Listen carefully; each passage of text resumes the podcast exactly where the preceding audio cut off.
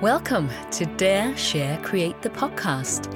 Conversations, concepts and insights from people who have dared to go after their dreams, who share their gifts with the world and who create the life that they want. I'm your host, Elizabeth Valentine, a voiceover artist, singer, speaker and coach. This podcast aims to free you from whatever's holding you back, spark transformation, and is designed to give you the courage, inspiration, permission, and tools to live your best, most inspired and fulfilled life, so you can make the biggest positive impact in the world. Now, on to today's conversation. Hello, and welcome to another solo episode of Dare, Share, Create, the podcast with me, Elizabeth Valentine. So I got some amazing feedback after last week's episode with Sebastian Bates, where he shared his insights about how to mentor your child to overcome bullying, how the most important thing in the world really is perception, how to build resilience, dealing with trolls and cyberbullying, and the difference between post-traumatic stress and post-traumatic growth, and how to ensure that we get the latter. So if you have either experienced bullying yourself or you have kids, you definitely want to listen to this episode because there is so much valuable information. So it is episode 39. But today, I have an important question for you. What do you want?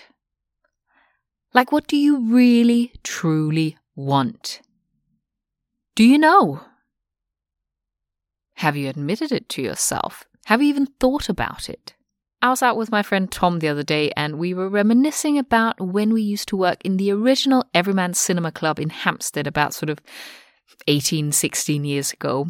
I was the duty manager and I'd probably worked there about sort of 3.5 years. At this point, and there'd been a lot of changes both in the company that was expanding to what I guess was a vision that I didn't really see or share, and also Tom and I had just decided to break up our band that we had been in for the past 3 or so years.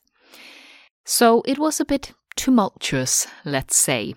And the owner of the company and the managing director took me out for a coffee for kind of like a yearly, what is it they call it, like that yearly review that you do. And I was doing very well at the company, despite being in my early 20s here. I had risen in the ranks quite quickly, and I was also very comfortable there, and I liked it. So we're chatting about this, that, and the other, and my future with the company, and he outright said, "Is this what you want? If it is, I'll give you whatever job you want. But is this really what you want?" And you know what? The answer was so clear. No. This is not what I want. And it's not because I didn't love it there or love the people or, you know, was to some extent fulfilled. But it wasn't what I truly wanted. And because I loved it and was good at managing the staff and dealing with the customers, it would have been so easy to just stay. And it was a path I totally could have gone down. But it wasn't really, I guess, my life path.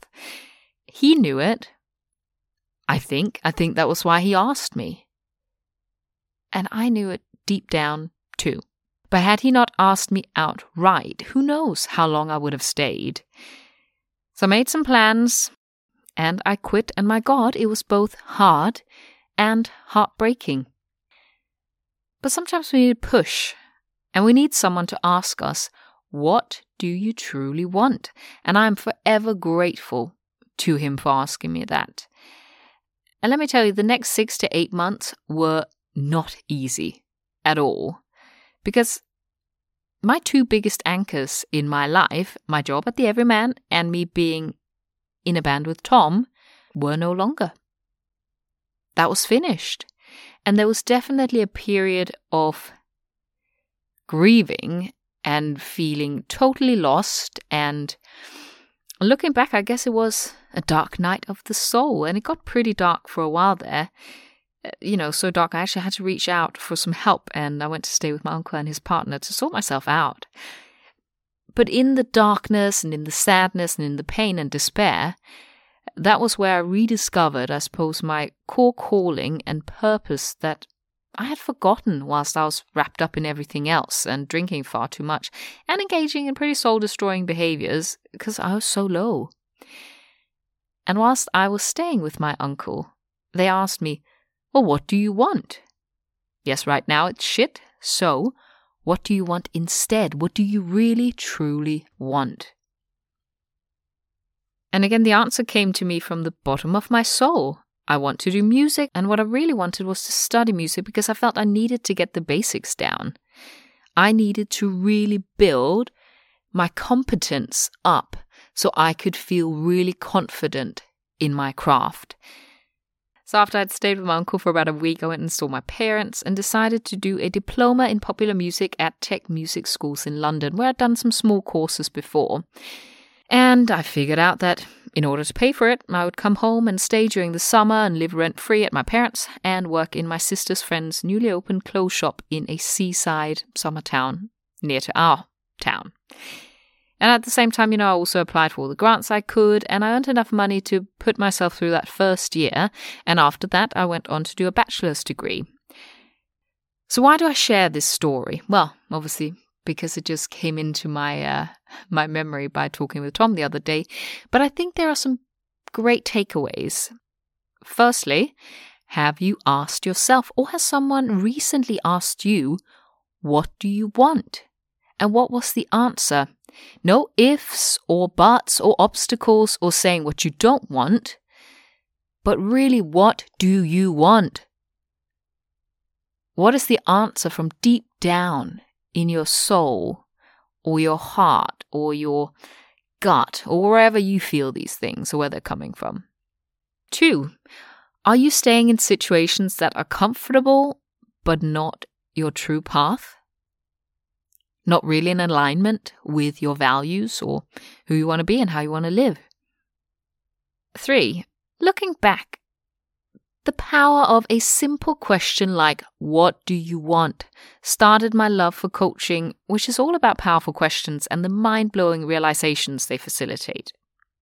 4, darkness, sadness, pain and despair is sometimes required if we're to strip away the layers and shed the skin that we've grown too comfortable in so that we can move into a new phase of our life. 5, leaving things that are good and fulfilling in some respects is much harder than leaving shit situations. But we can and sometimes must do hard things. As Glennon Doyle always says, we can do hard things if they're right. 6, when you really want something, you will find a way to make it happen. Whether it's finding money for something or figuring out how to do something. Often when we make excuses for why we're not doing something or get paralyzed by the how, it's because we're not connected enough to what we really want or why we want it. If you had to find money to save a loved one's life, you would find it. If you really want to make a business happen, you will find a solution to the obstacles and the problems and the not knowing. You will. 7, trust, trust, trust. When pursuing a new path or a different route, we have to trust that what is out there is going to be better, more fulfilling, or a better match than what we have right now. That's that saying, you know what you've got, but you don't know what you're going to get, or better the devil you know. But isn't that just manipulation to keep people stuck in situations they don't really want to be in? And lastly, ultimately we gamble and we take risks and we hope that the reward is great. But as I always say, even if things doesn't work out, then you will have learned valuable life lessons and also are likely to have regrets because at least you tried. So that was my thoughts for today. I hope it stirred some thoughts in you. Are you listening to your soul's deepest desire? What do you want? What do you want? What do you really, truly, deeply want? No ifs or buts or excuses, but just if you could have it exactly your way. What do you want? And sometimes actually it's much easier to say what we don't want because what we want, we may not even have the imagination to dream up what we want. But make sure that you ask yourself what you want. So yeah, that's it. Next week, I have got Stephanie Taylor on the show. She's a property investor, co-founder of an award-winning property management and development company, and co-founder of Rent to Rent Success, which has inspired thousands of people to get started in property. Stephanie is also the author of the #1 best-selling book, Rent to Rent Success, host of the Rent to Rent Success podcast, and is a passionate advocate that ethical property investment is open to everyone. Her story is really inspiring, so look out for that. And also share this podcast with someone you think might benefit from listening to it. Give us a 5-star review on Apple Podcasts, please, and connect with me on Instagram at ElizabethValentine_, or send me an email on hello@elizabethvalentine.com and let me know what you want. I want to know. So, thank you for listening. Till next time, keep daring, keep sharing, and keep creating. Bye.